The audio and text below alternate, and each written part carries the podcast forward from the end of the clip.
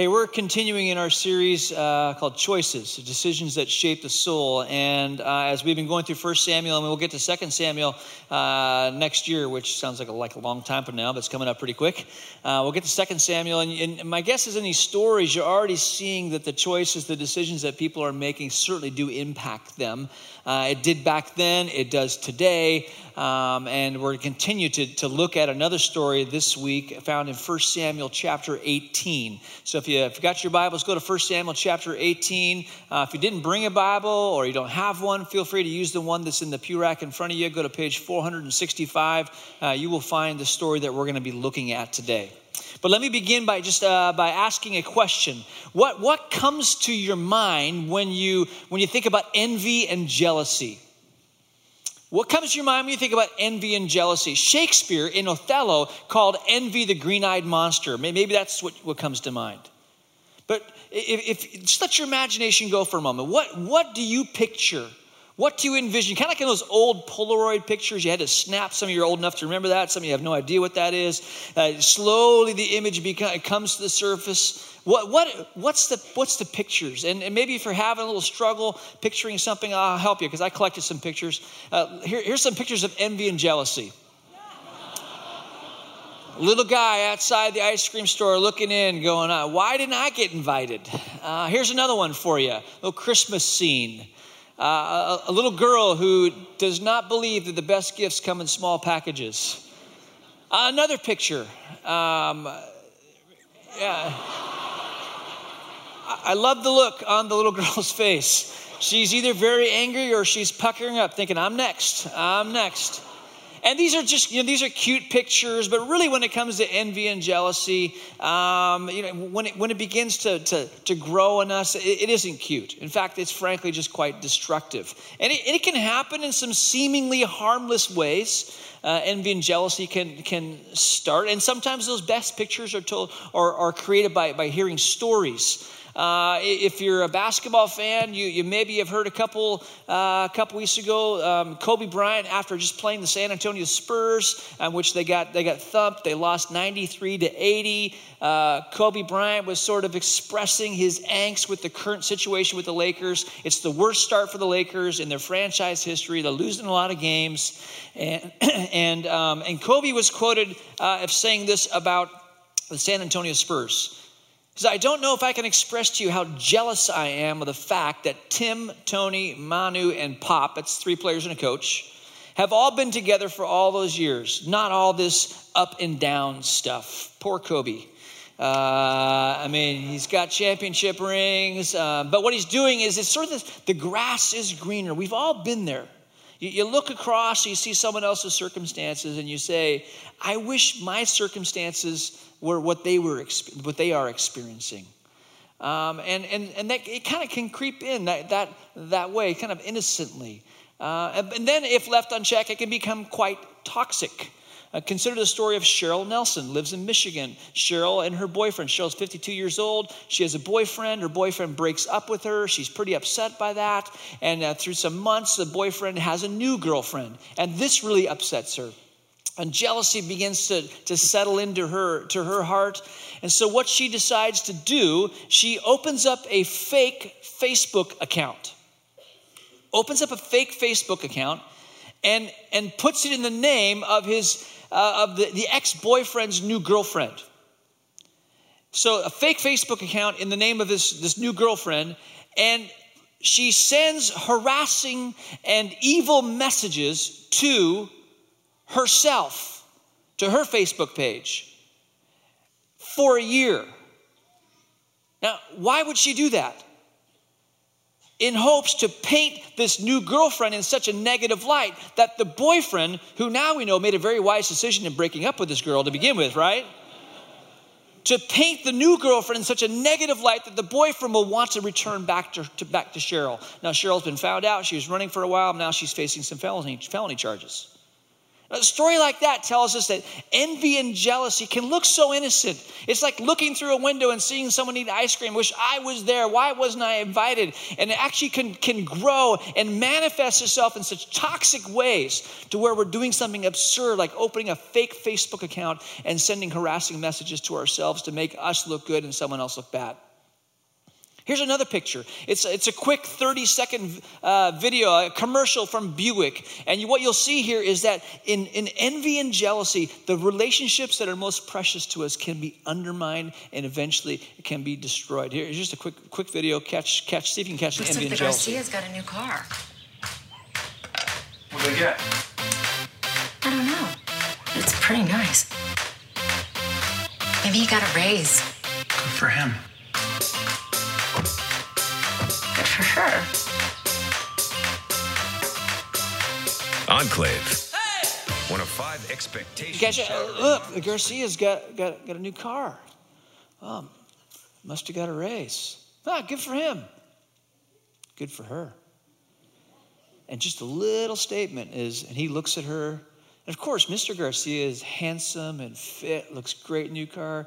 The other guy looks like a dweeb. He's in his kitchen, right? I mean, who keeps binoculars in their kitchen? Apparently he does. Who looks at neighbors through the binoculars? Apparently he does. Right? So it's like, it's, and it just, it can enter in in very simple ways. A neighbor's new car. Someone's getting ice cream, I'm not getting ice cream. Here's what I want to do today. I want to look at this story in 1 Samuel chapter 18. I want to show you uh, some things. First thing I want to show you, I want to show you how envy, we're looking at the life of King Saul and King David right now, and I want to show you how easily envy and jealousy crept into King Saul's life. The, the, the green eyed monster, as Shakespeare puts it. How the green eyed monster is conceived and birthed in Saul's life. I want to define for us what envy and jealousy is. And I'm going to show you how this green eyed monster slips into the life of Saul and how it's left unchecked and how it actually turns Saul into a monster. In fact, from this story forward, Saul is going to be obsessed with killing and hunting, and hunting down and killing uh, David. I'm going to show you how that what that looked like in Saul's life. And then what I'm going to do is I'm going to show you how to recognize the green-eyed monster in your friends because not you because you don't have this problem. I'm just going to show you how to recognize the green-eyed monster.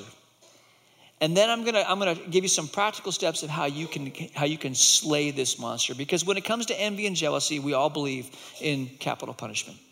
This this monster has to be put to death. So that, that's where I'm going this morning. I'm going to begin in, in 1 Samuel uh, chapter 18. And uh, a little context for us. This is just chronologically, this is shortly after David kills Goliath.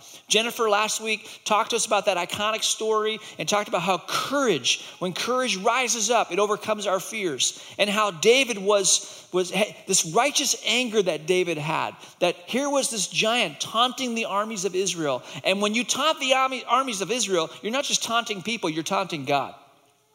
And David steps in and says, Enough. This is shortly after that victory in battle and uh, let me pick it up in verse 1 of chapter 18. After David had finished talking with Saul, he met Jonathan, the king's son. There was an immediate bond between them, for Jonathan loved David. From that day on, Saul kept David with him and wouldn't let him return home. And Jonathan made a solemn pact with David because he loved him as he loved himself. Jonathan sealed the pact by taking off his robe and giving it to David, together with his tunic, sword, bow, and belt. Whatever Saul asked David to do, David did it successfully. So Saul made him a commander over the men of war, an appointment that was welcomed by the people and Saul's officers alike. When the victorious Israelite army was returning home after David had killed the Philistine, women from all the towns of Israel came out to meet King Saul. They sang and danced for joy with tambourines and cymbals. This was their song Saul has killed his thousands, and David his ten thousands. This made Saul very angry. What's this? He said. They credit David with ten thousands and me with only thousands. Next, they'll be making him their king. So from that time on, Saul kept a jealous eye on David. And there we have it a victory in battle. David is the hero. From this, this moment on, when he, when he kills Goliath, he is launched into prime time. He's on the cover of magazines. He's, he's on the news. He's invited to all the talk shows. He, David, is, David is the national hero. And the army is returning home. And they're coming back home. And as, as they're coming back home, a song is sung. Saul has killed his thousands. That's quite an achievement. Way to go, Saul. David has killed his tens of thousands. And Saul hears the song, and it settles into his spirit, and the green eyed monster is conceived and born. And immediately he gets angry, and from this day on, he casts a suspicious and jealous eye on David. And it's not like it was David's idea, right? David didn't say, Hey, I just killed Goliath. I've been writing this song in my tent, anticipating this moment. Let's write this is let's put song sheets out there. I want everyone to sing this song when I'm coming back to town. Not, that, that, that wasn't, David didn't do that. It was, it was just sort of this, this spontaneous eruption of celebration, of, of victory in battle. And Saul has killed his thousands, David's killed his ten thousands. And, and the green eyed monster comes alive in Saul's life. And as I mentioned before, from this point forward, Saul will attempt to kill David in many different ways. Friends, it happens that easily. Someone gets the promotion that you were hoping to get. The, the, the friend you grew up with gets married and you wish you were married. Uh, the neighbor gets a new car and you wish you had a new car. Someone gets a nicer house I mean, all these, someone gets a compliment, you don't get the compliment. Someone gets recognized. Saul, apparently, Saul's identity is rooted in recognition and in admiration from the people. And the moment that that admiration and recognition is going somewhere else is the moment that his identity feels threatened. And what Saul is going to do here is with his actions, he is going to scream, Your success is my failure. And that's what it looks like when envy and jealousy is conceived in our hearts and our spirits. And it comes in that it, it, it's someone getting invited to a party that you didn't get invited to. A song is sung, and envy is conceived and birthed and left unchecked, it will undermine the relationships that are closest to you. Let's define, as the second part of my talk is, let's define what envy and jealousy uh, is. Thomas Aquinas, when answering the question, what is envy and jealousy, says this It is sorrow for another's good, it is unhappiness with another's happiness. This is, this is, and this is really the beginning uh, of envy and jealousy. It's this I see someone else being celebrated. I see something good happening for somebody else. And I wish it was happening for me. And when envy begins to sink its roots in, what it turns to is that I actually am sad for your happiness. And, and, as we'll see, what ends up happening too is that when you become unhappy, unhappy, I become happy. I actually rejoice when you fall. That, that's when envy and jealousy really gets really gets twisted. Uh, and, and so, but jealousy, let's, let's, let's, uh, let's talk about jealousy a little because envy wants what others have, while jealousy wants to keep them from having it. Uh, imagine, if you would, sort of like this scale. On this one side, you have the beginning point of, of envy. This is looking through the window and seeing someone eat ice cream and understand you weren't invited. On the other point of the scale, this is you setting up a fake Facebook account and harassing yourself to make someone else look bad full blown jealousy and envy. Somewhere between the initial thought and feeling, envy gives birth to jealousy, and, and envy is wanting what others have or covetousness, while jealousy actually becomes this, this action, this action plan. We're going to see it in Saul's life. The, the actual steps that we take to keep someone else from enjoying what they have or hopefully take it from them. Uh, one, one writer uh, puts jealousy and envy this way Jealousy largely manifests itself as uncontrolled resentment and is often triggered by fear of losing something. Whereas envy is basically coveting what belongs to someone else. Jealousy wants that person to be hurt. Envy wants the person's gift. Jealousy wants that person to lose their gift. Envy wants the person's beautiful new car. Jealousy wants to see it scratched and smashed. Envy wishes they had your home. Jealousy would like to see it burned down. Envy desires the person's job. Jealousy helps the person get fired. Envy is the thought, jealousy is the obsession. And in Saul's life, what you have is a song being sung. It's as simple as that. And it gives birth to anger and it gives birth to jealousy. And Saul has this envy. Why are they singing about David? He's killed his tens of thousands. Poor me.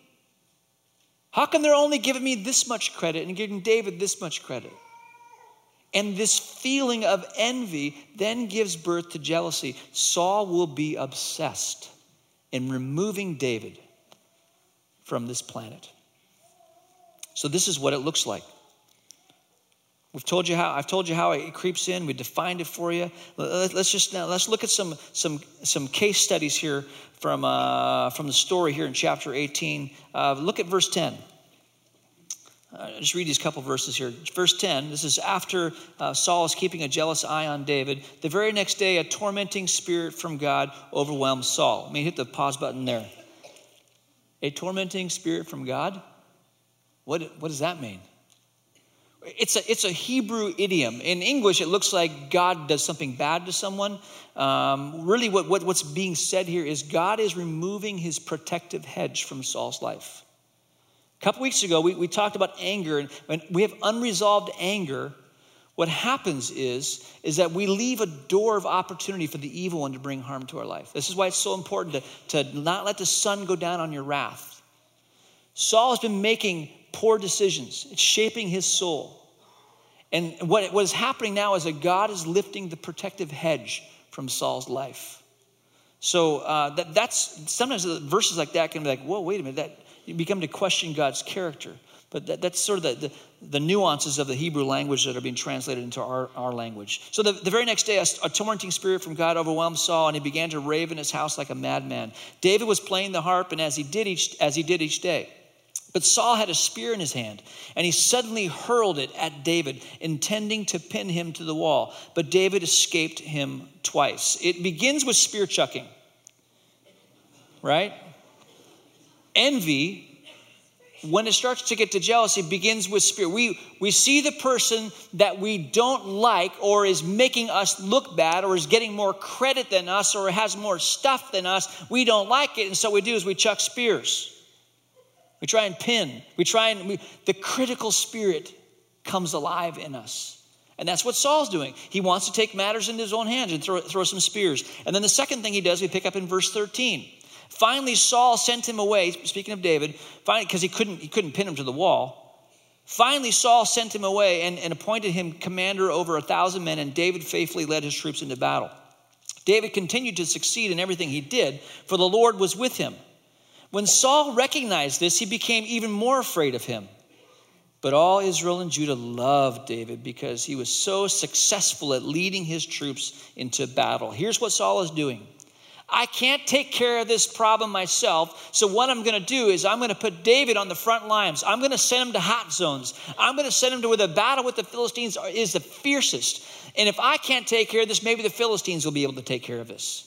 He puts David at risk, which, by the way, when we get to the story of David and Bathsheba, and David decides to send Uriah to the front lines to be killed, where do you think he got the idea?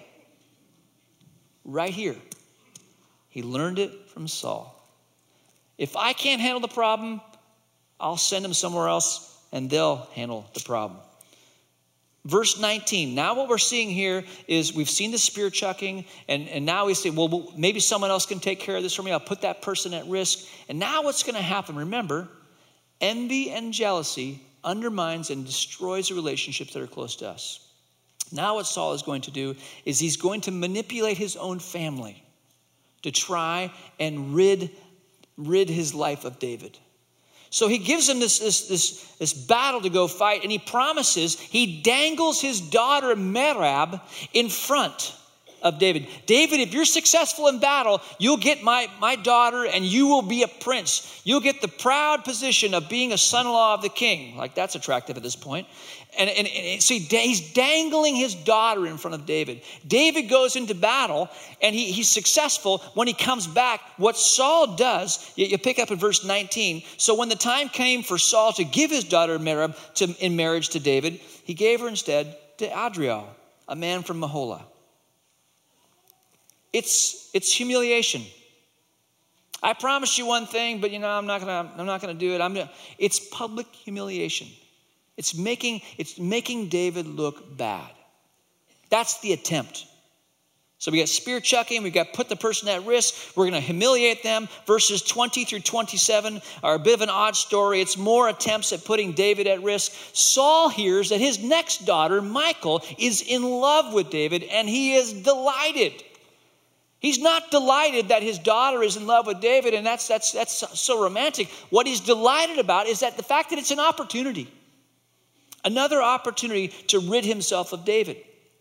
So, what he does is he gives David a battle to go fight, and he has a price tag. There's a bride price that he must pay. He must bring back to Saul a hundred body parts. I won't tell you what parts of the body are. You can read the story yourself. It's a little bizarre. There's kids in the room, so we'll just leave it at that.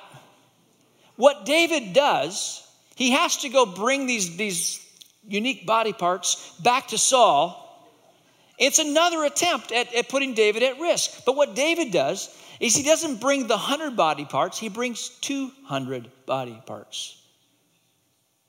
It's another attempt to put David at risk. And now Saul is manipulating his own family. You see it again, chapter 19, verse 1. Now there's an assassination uh, conspiracy in the palace. Saul now urged his servants and his son Jonathan. Remember Jonathan, the best friend? Saul now urged his servants and his son Jonathan to assassinate David. But Jonathan, because of his strong affection for David, told him what his father was planning. It, Saul is, he's manipulating his own sons and daughters. He's, he's so obsessed. Remember, envy is the thought, it's the idea and it's and it's it left unchecked, the green-eyed monster is going to grow into full-blown jealousy. And you know, not all jealousy is bad. We're, we're told that our God is a jealous God. There is healthy jealousy. I mean, in a marriage, if you have a husband and a wife, and then you have another woman who's trying to seduce the husband and alienate that husband from that marriage, that, that would be for the wife to be jealous. That's a good, that's a good thing. That's actually a picture that's given to us of how God feels about us when we are distracted or attracted to other things other than God Himself and, and His purposes. He's a jealous God. There is a righteous jealousy. But when it comes to spear chucking and putting people at risk and trying to humiliate people, assassinating their character, manipulating others so that you can look good and someone else can look bad, that's a very unhealthy jealousy. And that's what it's beginning to look like in Saul's life. Saul will have the green eyed monster come to life in him simply because somebody sang a song. A song was sung and envy was conceived and born. And Saul was unhappy for David's happiness. And now he's being very strategic of how to ruin David and to murder him. So now let's talk about how we recognize that in the person you're sitting next to. But here's the interesting thing about, about recognizing the green eyed monster it's kind of like greed. None of us think we have a greed problem. And very few of us think we have an envy and jealousy problem.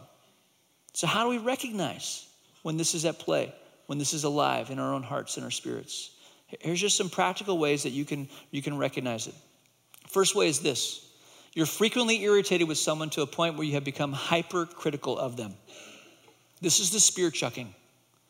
And the spears take the form of criticism or critical spirit, or they take the form of accusations we see, we, we're envious, we're, we're jealous of somebody, and so our attention is on them, and we want to bring them down to our level. Their success screams our failure.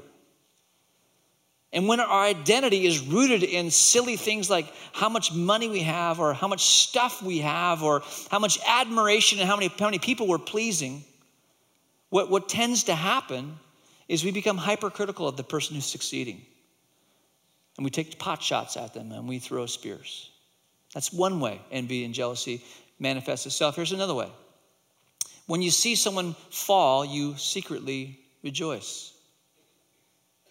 Quietly in your own spirit, you, you're happy to see that that new car was in an accident, to see them hit a tough spot in their marriage.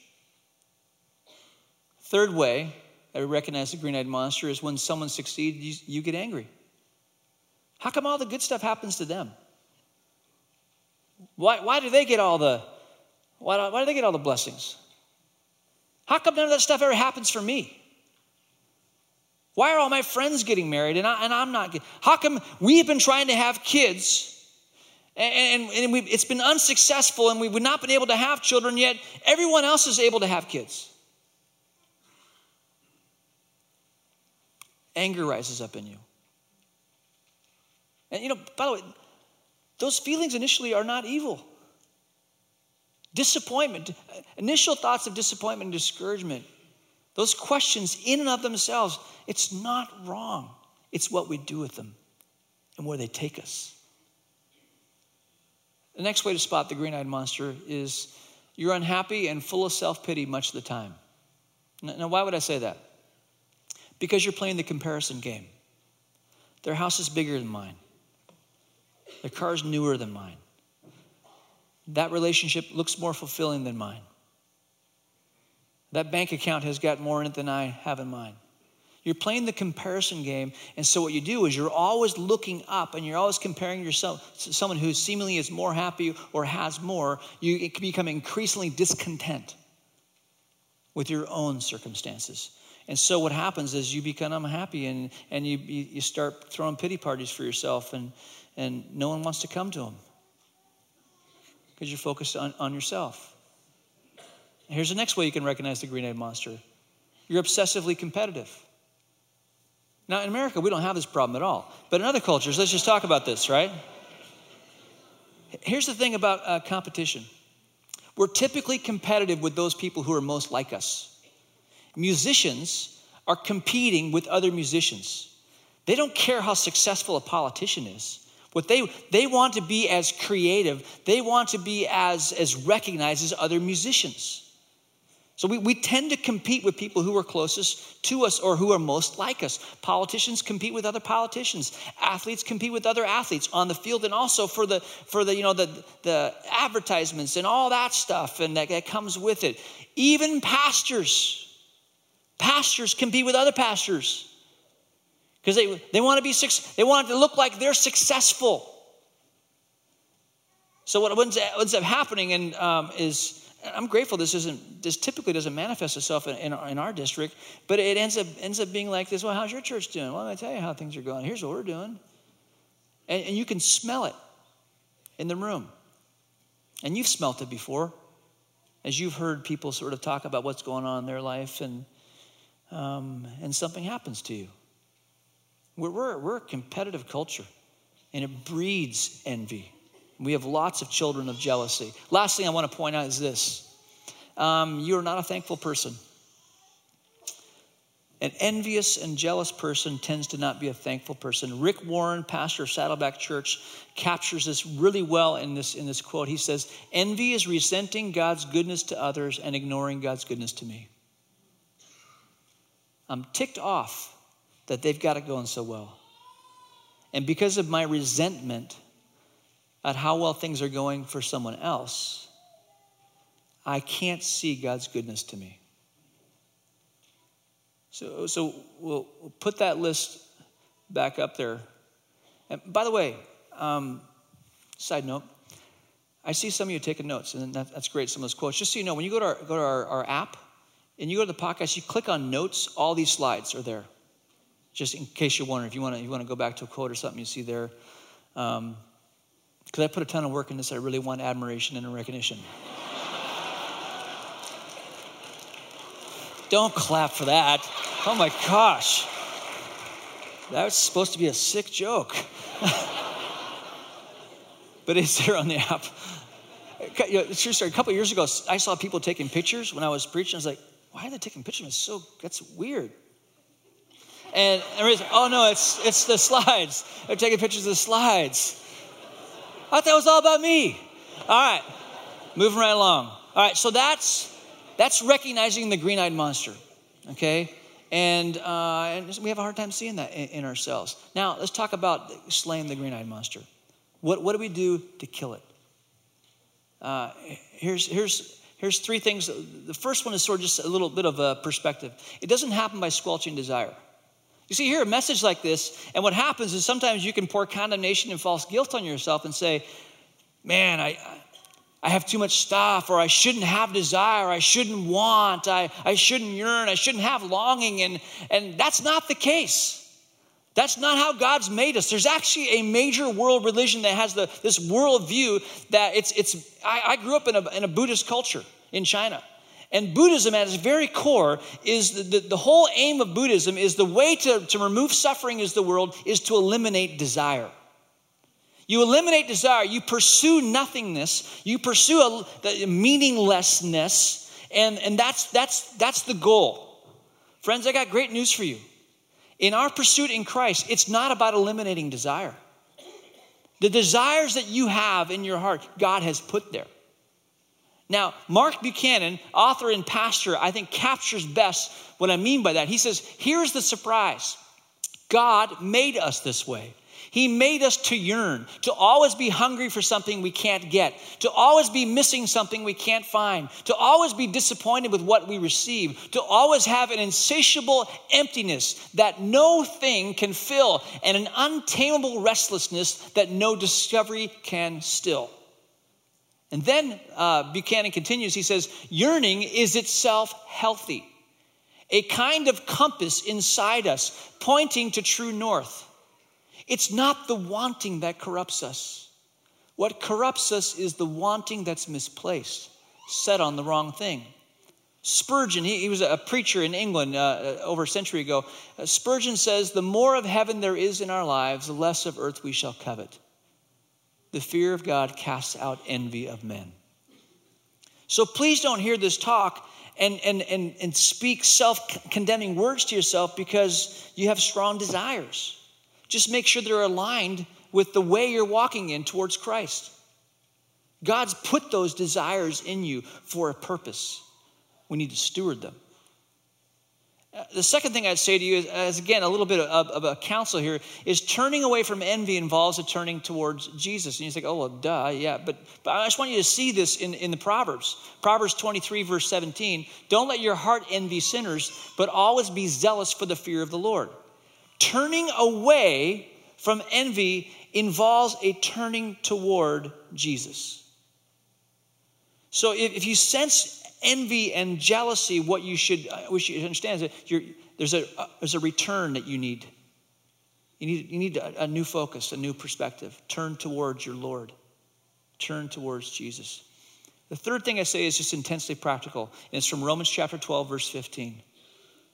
Rejoice with those who rejoice, and mourn with those who mourn.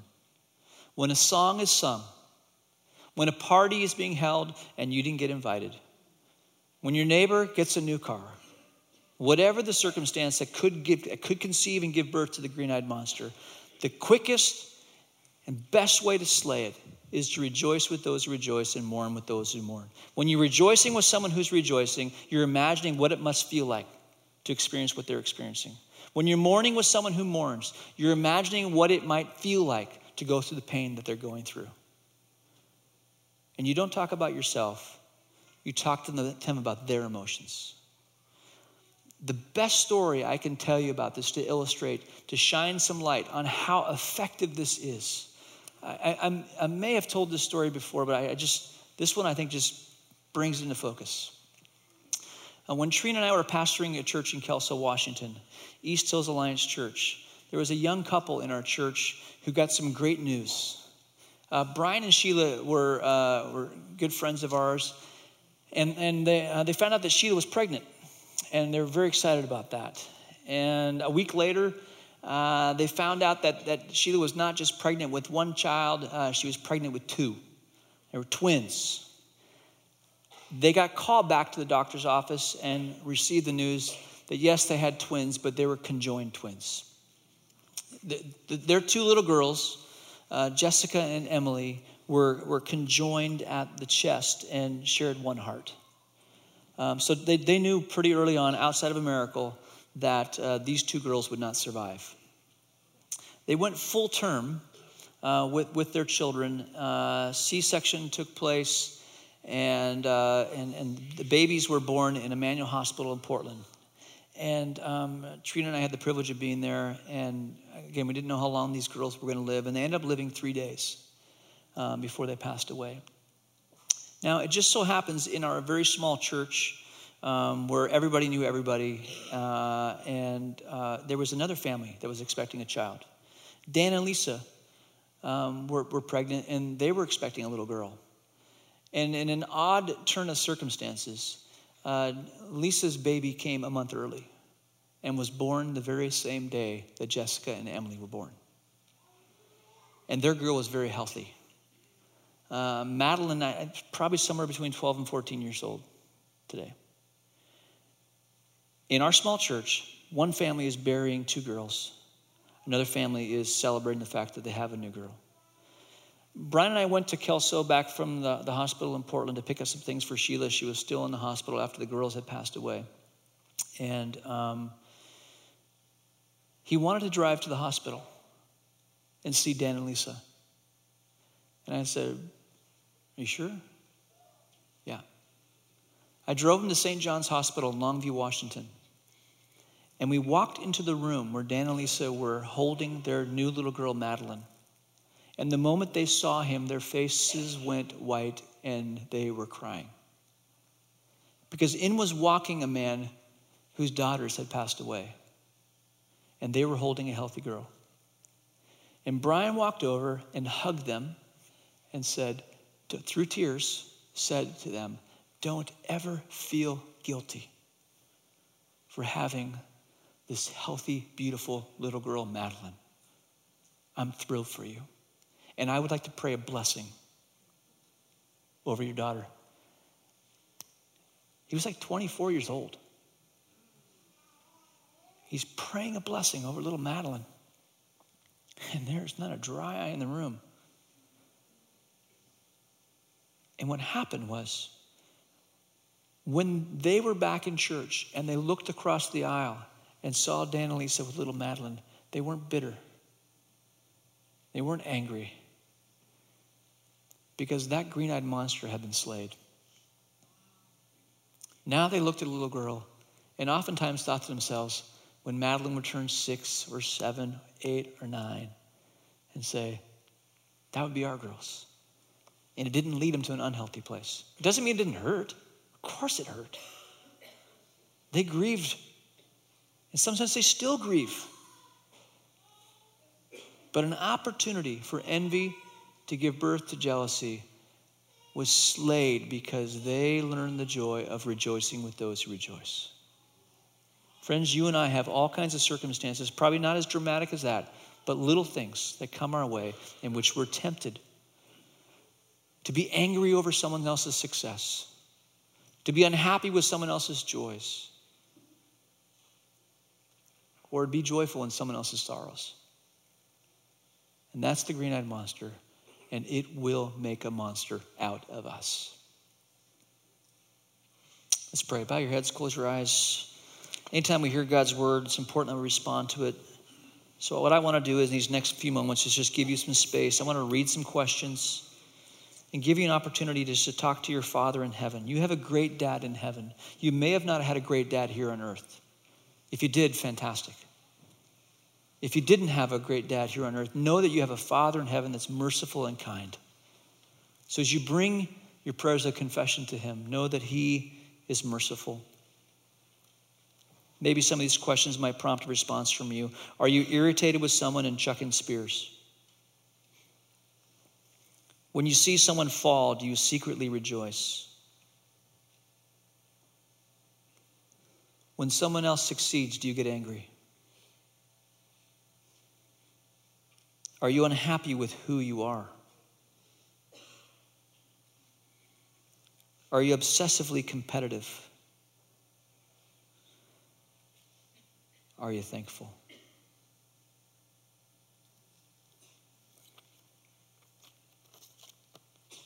Lord, this morning we place our hearts before you. And some of us in this room today, Lord, say, We need you. We see, we see our need. Hear our prayers. Heal our hearts.